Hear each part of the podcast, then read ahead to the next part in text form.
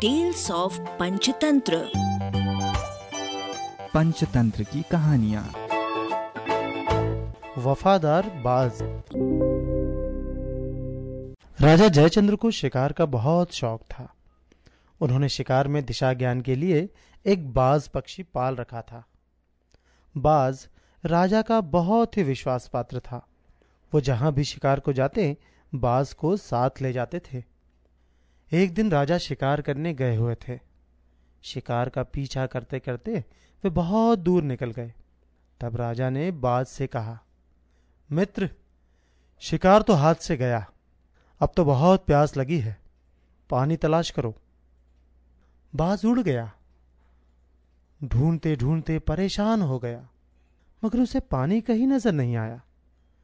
तो निराश होकर बाज राजा के पास लौट आया और बोला राजन, मुझे कहीं पानी नहीं दिखाई दिया। अब क्या होगा? मारे प्यास के हमारे गले में कांटे चुभ रहे हैं। आप धीरज रखिए, मैं एक बार फिर कोशिश करता हूँ। इतना कहकर बाज फिर एक और उड़ गया।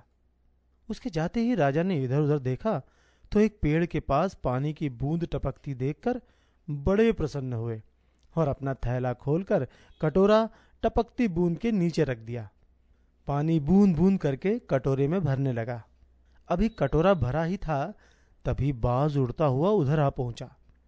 उसने पानी के कटोरे की ओर देखा। उसी क्षण राजा ने कटोरा उठाया और पानी पीने के लिए जैसे ही मुँह की ओर बढ़ाया, बाज ने बड़ी तेज़ी से उड़कर पंजे से झपट्टा मारकर कटोरे का पानी बिखेर दिया। ये देखकर राजा आग बबूला हो उठा। नमखराम तूने मेरे पीने के पानी को गिरा दिया? मैं तेरी बोटी बोटी नोच डालूँगा। इतना कहते ही राजा ने म्यान से अपनी तलवार खींचकर बास की गर्दन काट दी। बास कुछ क्षण तड़पकर शांत हो गया। राजा उदास सा वहीं बैठ गया। कुछ क्षणों तक वो उल्टे पड़े कटोरी को देखता रहा। अचानक एक विचार बिजली की तरह कौंधा।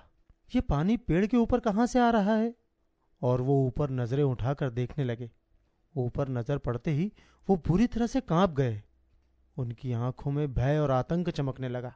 पेड़ की एक शाखा से एक भयंकर अजगर लिपटा हुआ था। उसके मुँह से लार के रूप में पानी टपक रहा था। अब राजा को काटो तो खून नहीं।